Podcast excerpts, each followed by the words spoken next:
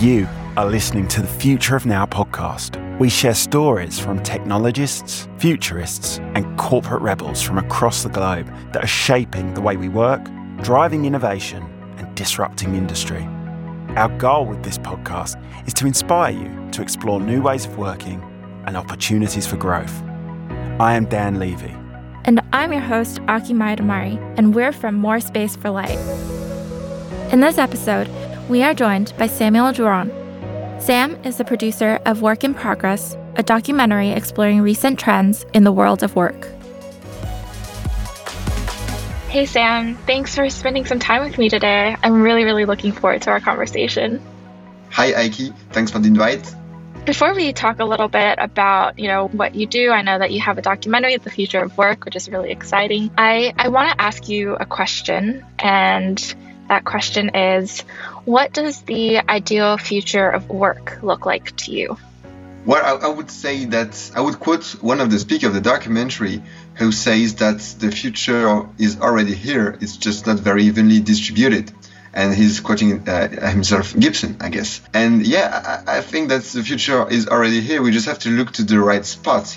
So my ideal future would be more trust in the relationships, be yourself uh, at work and at home, the same person, would be my ideal future. And I guess that when we are talking about remote work, freelancers, community, passion economy, anything you want, AI, the best way to invent the future is just to have common sense. When you look at, uh, at the decision you have to make, you just if you just have common sense and you discuss with other people, that means that you can create the best future. We'll definitely revisit that question a little bit later because I have a follow up yeah. question. But before we get into all of that, I would love to know a little bit more about you. So I know you are living in France. Yes, yes, uh, and I'm living in, in uh, Lyon, in the middle of France, near the Alps.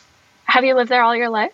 Well, I've been living in Alsace uh, for a few years, but I consider myself as uh, more uh, from Lyon. And then I've been studying in Grenoble, which is at the heart of the Alps, uh, a town uh, surrounded by mountains. And then I came back to Lyon to live right now that I finished my studies. So I did a business school there in Grenoble.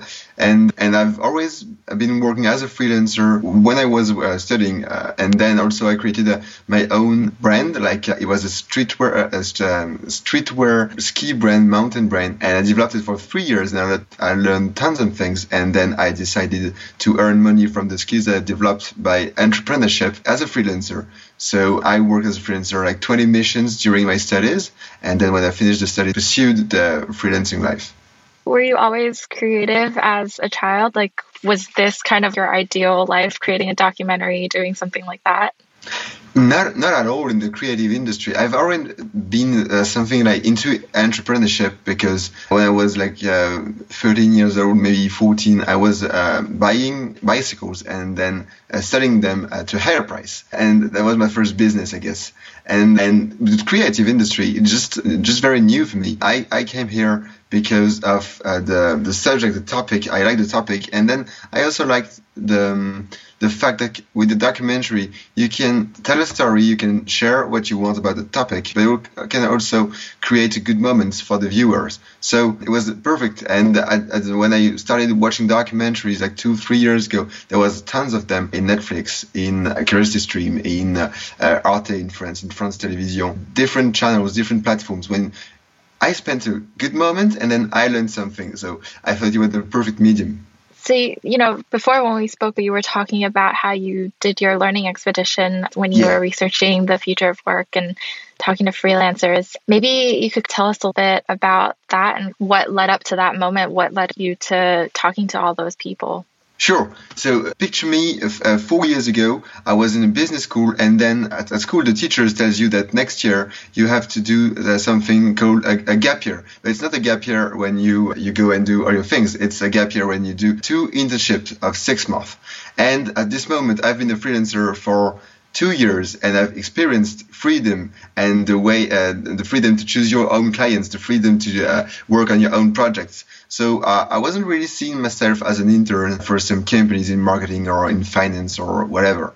So I thought that what they are proposing to me right now, I don't like it. I would I would prefer to explore the future of work. I started this journey by exploring the relationship between freelancers and big companies, enterprise, because that was my main focus at this moment. Uh, being a freelancer, I've seen some flow, and I wanted to explore and dig into the companies who have the best best practices around it by working with freelancers, how to create hybrid teams, how to recruit the top freelancers, uh, the war for talents. So all of these topics. And I created this learning expedition called Going Freelance. And we went uh, with a friend of mine for six months around the world to 13 cities in the world uh, to meet with more than 100 people. So it was, it was great because for, so for six months we prepared it and then for six months we lived it. And it's great because at no point in your life you, get to meet so many people and just say, hey, uh, what do you have to uh, tell me? Uh, what can I learn from you? And people usually they're they're very generous about what they share. So it was a great moment. And right now, like three years after it, I still have friends around the world I continue to chat with about. And I met with them during the learning expedition. One of them is now my mentor. And and yeah, when I'm coming to New York, when I'm coming to London or whatever city I'm going, I have a few people to meet. And uh, also, it's a great way to know what's going on in the future of work in other countries because I have eyes everywhere. yeah. What are some of those countries that you visited? Well, we first started with the US, coming to San Francisco, Chicago, New York, and then in Canada, Toronto. And I would say that these countries were the most advanced in many of the topics, uh, working with freelancers, of course, but also remote. That was may- maybe the, the, the, two topics that were the most advanced in. And then in Europe, we're in the Netherlands, in the UK, in Belgium, Spain, uh, France too, Germany. And then in Asia, we only went to Singapore and Vietnam. So pretty diverse countries. Yeah. What were the biggest differences in terms of how people looked at the future of work or even just like the working environment? Well, I would say that what strikes strikes me is how different within the same country it can be between different companies. Like when you go just in France or anywhere in the US also, it's crazy how some companies you, you think that they are in the future, they are living the future, and other are living in the past, but in the real past, like uh, way before us. And and this is this is kind of crazy because they have the same laws, they are competing uh, on the same markets, but some have just one visionary or two visionaries people within the companies who try to implement new things, who try to use new tools, who tries to connect with other people. And it's just magic then uh, because it works. And for other companies, they just think that what they have done for like the past 10 years, the past 20 years is going to continue the same way uh, as before. So they don't they don't look at what's next, and and quickly you notice that it doesn't work anymore, and it's it's crazy how uh, they don't see themselves. So this strikes me how the, the big difference between one country but yeah, when it comes to working with freelancers or to wor- working remotely in, in, the US, it was so advanced compared to uh, France. And for example, in France, lots of companies are very attached to uh, presenteeism, like they control the time the people are clocking in and clocking out, but they don't really care about the objectives. And these are the very large company, usually in France. And also a difference that I didn't anticipate before the learning expedition was in the US when I saw them from France, for example, I saw a country where everyone is a freelancer, where everyone is free. It wasn't true. People in the US are very uh, attached to uh, salaried jobs, and mostly because of the benefits and how expensive is the healthcare. And I didn't saw it there when I was in France. I understood it when I was in the US. So I had misconceptions, and uh, going into the country and talking a lot with the different people there learned me tons of things. And but talking about similarities, I would say that any companies, any people who want to do a kind of transformation, they go through the same process. It all starts with inspiration. And that's why content is, is so much important. The good thing about our era right now is that there, is, there are lots of podcasts, articles, documentaries, anything, and a company who is said to be a pioneer is something. Usually, they are proud of it, so they share a lot uh, on social media, on their blogs, and if you don't know how to work remotely, if you don't know how to earn money online, for example, you just have to search into Google and you'll find your answers because some people have already been through this same process.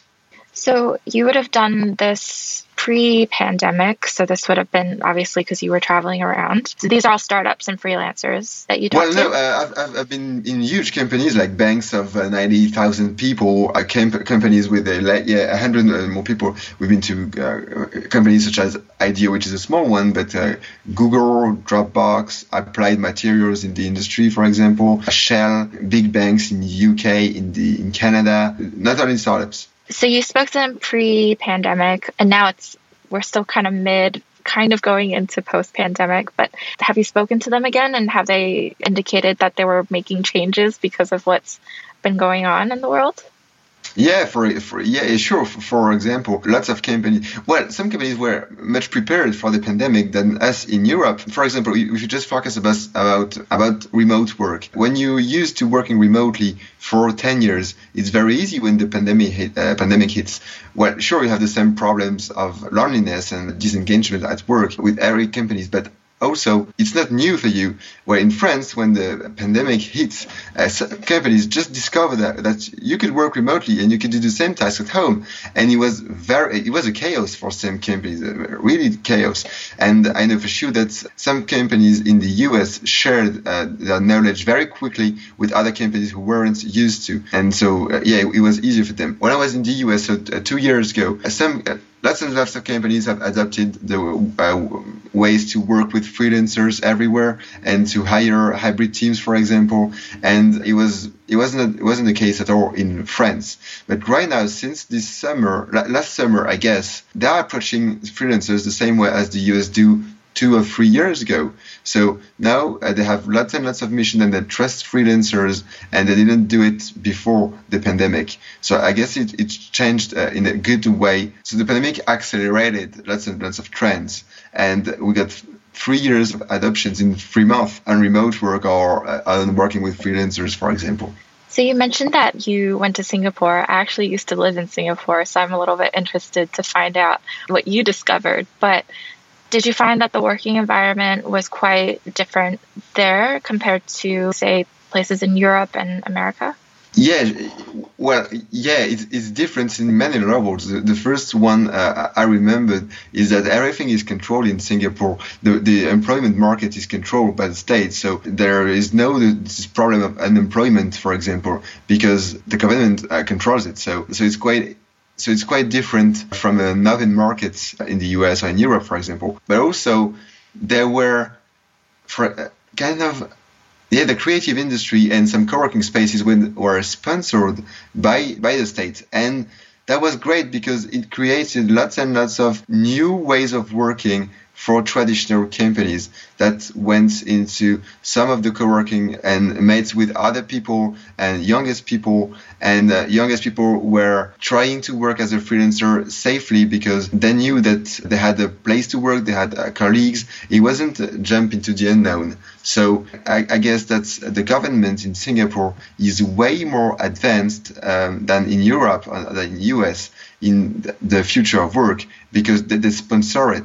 What would you say were the biggest challenges and struggles when it came to people making decisions and shaping their ideal working life for themselves? Well, I would say that in general, we don't ask ourselves the, the, the right questions. When you choose a job, when you have to pick a job, you generally look at the companies who are around you uh, in the same city than you, or who, what are the offers right now around you? Have your friends something to recommend to you? But you don't really ask yourself, what do I want to spend my time for? And my time is so precious. It's uh, like the most precious thing I have. How do I want to dedicate it? And you don't ask to yourself this question really. You just focus on the opportunities at the moment that you're looking for. And i guess that with the pandemic people when you were at home you had some time to think about what you're doing with your life. So people ask the right question i guess at this moment. So the biggest challenge i guess is to ask the right question. Who do i want to work with? Do i want to get acknowledged for what i do? What is the kind of environment i want to be in? What is the, the bigger mission that i want to get involved uh, with? So this is the, the kind of questions. And also the fact that if you want if you're not totally happy with something you're not necessarily forced to change everything. You don't have to lose your job. You don't have to change everything. You can just make small uh, change in your life, and it could change anything. And lots of things. For example, if you're fed up with uh, the commute, you can just work remotely. If you're fed up with the environment, you can ask for another position in uh, within the company, or just change the company. Do the same thing as, as a job, but do it for yourself as a freelancer. Or you can, if you don't connect with enough people, you you can uh, just uh, go to a co-working space, for example, uh, for work if you feel lonely at home and usually, when we have a problem, the rest of our lives uh, seems dark, and we we notice problems everywhere. But if you just correct one problem, then it's it can all work, and you don't have to change everything. And in general, you see it with nomads. When you ask a, a nomad why they're a nomad, usually they say, "Oh, I have a breakup with someone, so I decided I'm gonna quit my job, quit my family, quit everything, and then travel the world for a year. And then I came back and I started I started a new life." So right now you can travel well, you cannot travel the world, but you can become a nomad without uh, leaving your job. You can take your job and travel everywhere. And you can also do it with your partner or with your family because there are lots and lots of yeah, companies who have created an ecosystem for nomads, for example. So I would say that the future of work is being more present everywhere and it will be easier to uh, make the little decisions of your life because yeah because it's, it's, it's way easier. You don't have to uh, change everything. Just have to change and take a few small steps in one of different subjects. Did you find that some of these trends when it came to challenges and struggles more alike based on country, or did you find that it was based on types of companies? Yeah, definitely. When you have something new, it's very, very easy to implement it uh, within a small companies. And when you want to implement a new policy for a huge company, it would take months or years, and it would take days in the small companies. But also, uh, when I met with big companies, uh, big enterprise. These companies, when they had, when they were a pioneer in something, it wasn't a decision of the company, but the people or a few people within the company. So, for example, for me, one of the companies most advanced in working with freelancers, creating hybrid teams, and creating the perfect environment for freelancers, not only for employees, is Microsoft. But I wouldn't say that Microsoft as a whole is a company where it's a great company to work as a freelancer. I would say that I met the right people there at Microsoft, and for a few hundred people, it, it, it's true. But I wouldn't say it's true in every country for Microsoft. Maybe they have a good culture in general, but not the whole company because the decisions the decisions are take, taken at the small level or mid level and not the, the, the whole company. But it's also a sign of hope because if you're working in a, in a big company and you have some uh, great ideas, you can try to implement it within your service or your branch or something like a, a few thousand people, a few hundreds people, perhaps. So you were saying you got all this insight, you did all this research, you talked to a lot of people. At one point, did you realize that this would make a good documentary? When did it go from just being a report to now a full fledged documentary? Well, sure. So when I got home, I wrote the report. It's 250 pages and it's quite long. And if you're not working in HR or very interested in the future work, you're not going to read it. And that's normal. Nobody read a PDF so long. So you, are not interested in it.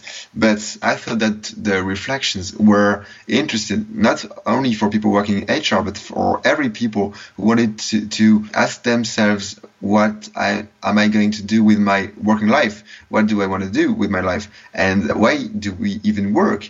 So these questions were kind of important to me, and I wanted to share it more widely. And I thought that the documentary was the perfect medium. As I said, you, you can spend a good time and at the same moment learn something. So yeah, I met with the right people also because I don't know anything about production. Before starting documentary, I didn't even know the difference between the director and the producer. So right now uh, I've learned it. And so I met a production agency based in Paris and it was the perfect, we, we got along very quickly. And you know when you meet someone and they are professionals and you just have the same the same alignment uh, the same vision about it So, so we worked perfectly and we tr- worked on the documentary for a year before it got released. And when I wrote it first, it was before the pandemic, like in January, in February. In Europe, it wasn't there until March. So when the pandemic hits, I had to rewrite a few things because you can't uh, talk about the future of work the same way pre-pandemic and during the pandemic. So we didn't want it to be the documentary of the future of work just based on the pandemic because we wanted we want the pandemic to end and then the documentary to uh, still be relevant a few uh, years after it. But uh, we wanted to integrate the reflect, reflections about the COVID also. So we did a few more writing about it, and then uh, yeah, we shoot it during 2020. Some some logistics challenges. yeah, definitely. Well, so the documentary is called Work in Progress. Maybe you can tell us a little bit without giving all of it away, what it's about, who you talk to, what people can expect to learn from it. Sure. So the documentary is uh, trying to show the different ways to find meaning in work within the future of work. So it means that you can find meaning um, in a salaried position, but you can also find meaning by being a freelancer or joining a community, joining a co-working space. Then also you can uh, join the creators Academy or the, the passion so that you have lots and lots of ways to find meaning. You just have to find the right environment. And if you don't find it, then you can create it yourself. And so we have nine people who are sharing their journey and they have made the transition themselves and two of them are just experts and they just talk about it. And so we have David Heinemeier Hansson from bay. We have Laetitia Vitaud who is a writer and a speaker about the future of work. We have a co-working space in barcelona uh, called mob for makers of barcelona. And it's it's a space you go there when you enter Mob, you immediately understand that it's much more than a community, uh, than just a co-working space. It's a community, and people don't just work side by side. They have successfully created a, a whole community. So another community from New Zealand, close to, to Australia, is uh, Enspiral. And Enspiral, the, the, the testimony of Joriam from Enspiral is so powerful, I would say. So yeah, yeah. When you look at the document, in the end, you ask yourself, "Am I doing? Am I doing the right thing? Am I? Am I in the right position? What could I change? And how?" What can I learn from these people? Is there something I can take from uh, what they do in their professional life to implement in mine? And yeah, it, it just makes you ask the right questions, I guess. Mm. So it's quite reflective in a sense. Yeah, the, the, the first sentence of the documentary is what do you want to be when you grow up? And that's the kind of, kind of question you get asked when you are five or six years old. But at some point, you are 20, you are 30, and you are maybe 40, 50 years old, and you don't have, you haven't found the answer. So at one point, you have to find the answer, I guess, and the documentary is here to help you. Just going back to the first question that I asked you, what yeah. what does the ideal future of work look like to you? What was your perception of the future of work before you started this journey and this documentary? And has talking to all of these people changed how you look at the future of work? Yeah, definitely, definitely, of course. For example, when when I, before I studied, I, I wouldn't say before the documentary because the documentary is the second thing. But when I first learned tons of things, it was during the learning expedition. So the, the two are kind of mixed up for me. But I would say that before during the learning expedition, I was very opposed to salary jobs. I thought it, it wasn't the kind of thing for me. I wasn't even understanding how other people could work for another company because uh, I saw uh, just a, a, small version of salary jobs in France working for corporations uh, as an intern when you have someone uh, who just checks at what time you are clocking in, at what time you are clocking out, and who don't really care about the objectives. And when you have an ID, they don't really care because it's it's their decision, something like this. So it's not all salaried positions, and I discovered it by traveling, by uh, meeting other people, by meeting companies who base their relationship on trust and who have a very, yeah, I would say healthy, healthy environment of, of work. And this is by meeting companies around the world that I understood that I could work also as an employee for a company if I just find the, the rare gem or the right one. And at this moment, there are few companies I could work with, I guess. But as it's developing, I would say that there will be more and more. And throughout this whole journey from when you did your learning expedition, started the documentary, created it, what's the most surprising thing that you learned about yourself? About myself? Well, Mm. Yeah, I, I would say that this thing that I could I could work for a company, I could work for as a freelancer, as a creator, everything like this. But what I learned, I guess, is that all of links to the same thing. That uh, the most important thing to me is freedom, and the and the freedom is not the free the freedom in general. It's the freedom to work with the people I, I choose and the projects I, ch- I choose. I don't really care uh, how many hours I'm working. I don't really care where am I working in an office, in a, in co-working space at home.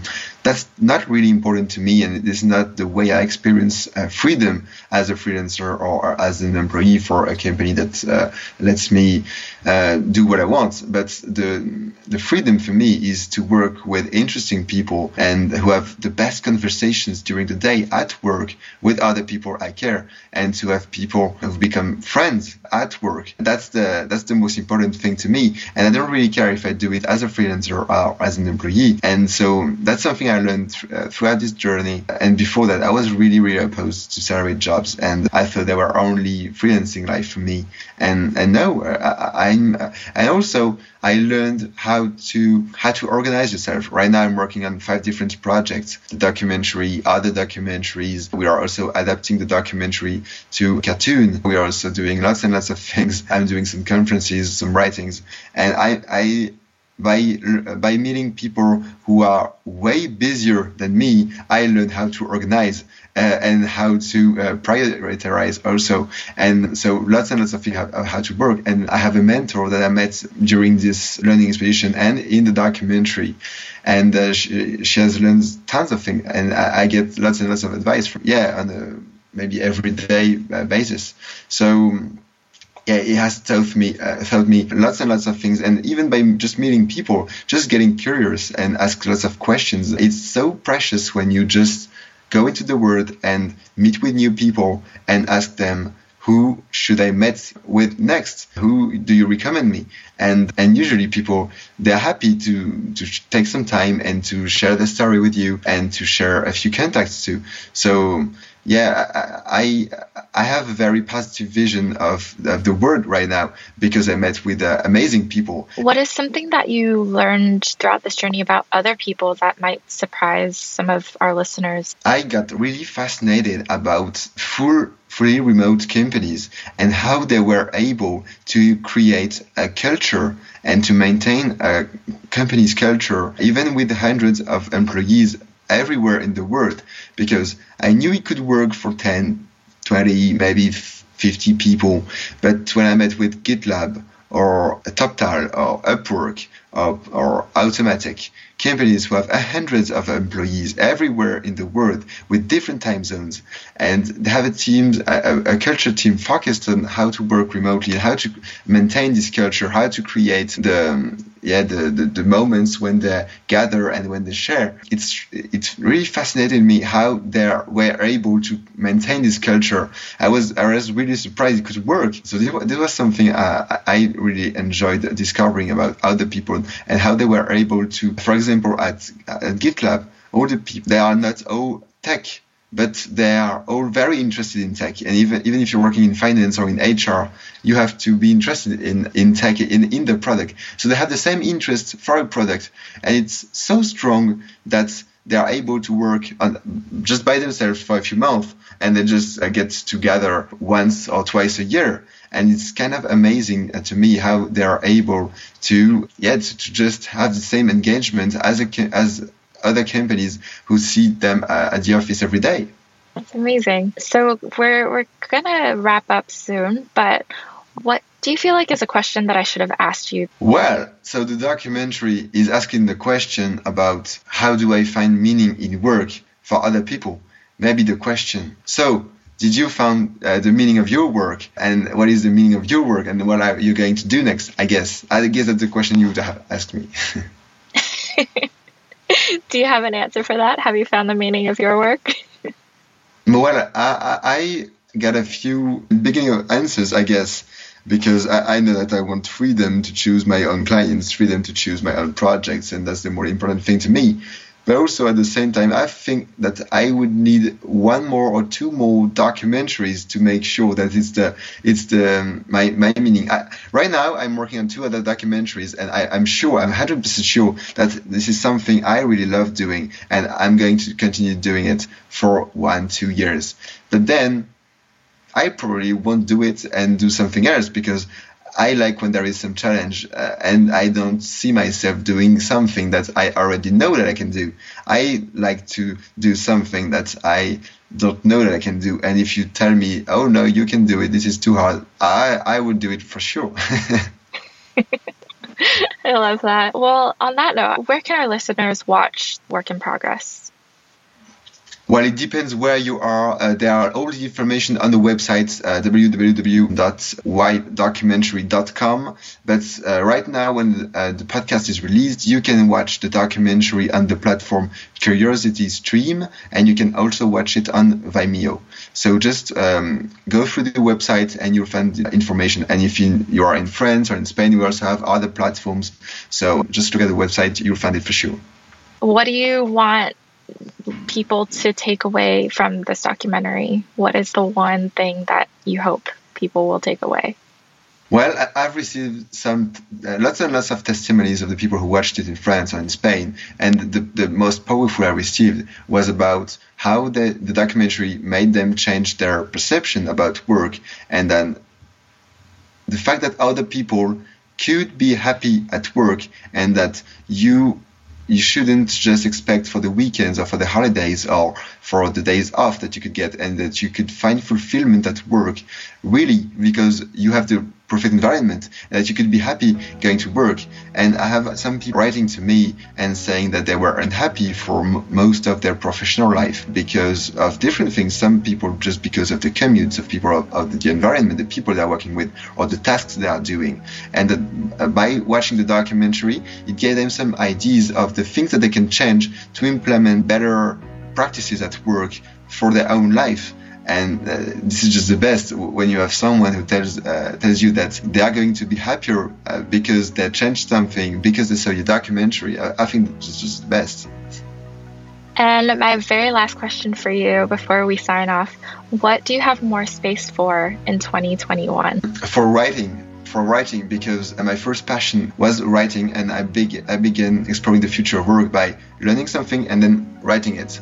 But doing the documentary, I had the writing part, so one year ago, and then it was all production, distribution, and now it's promotion of the documentary. And I don't get to write a lot, but uh, I want to write a bit more. So I have a newsletter in in French, but I, I'd like to spend more time writing in 2021. That that would be my main focus. That's amazing. Well, that's all the questions that I have for you. So thank you so much for joining me on the Future of Now podcast. It was really great to talk to you. Thank you for the invitation, uh, Aki. Thank you. The Future of Now podcast is produced by More Space for Light. If you enjoyed this, please subscribe wherever you listen to your podcasts.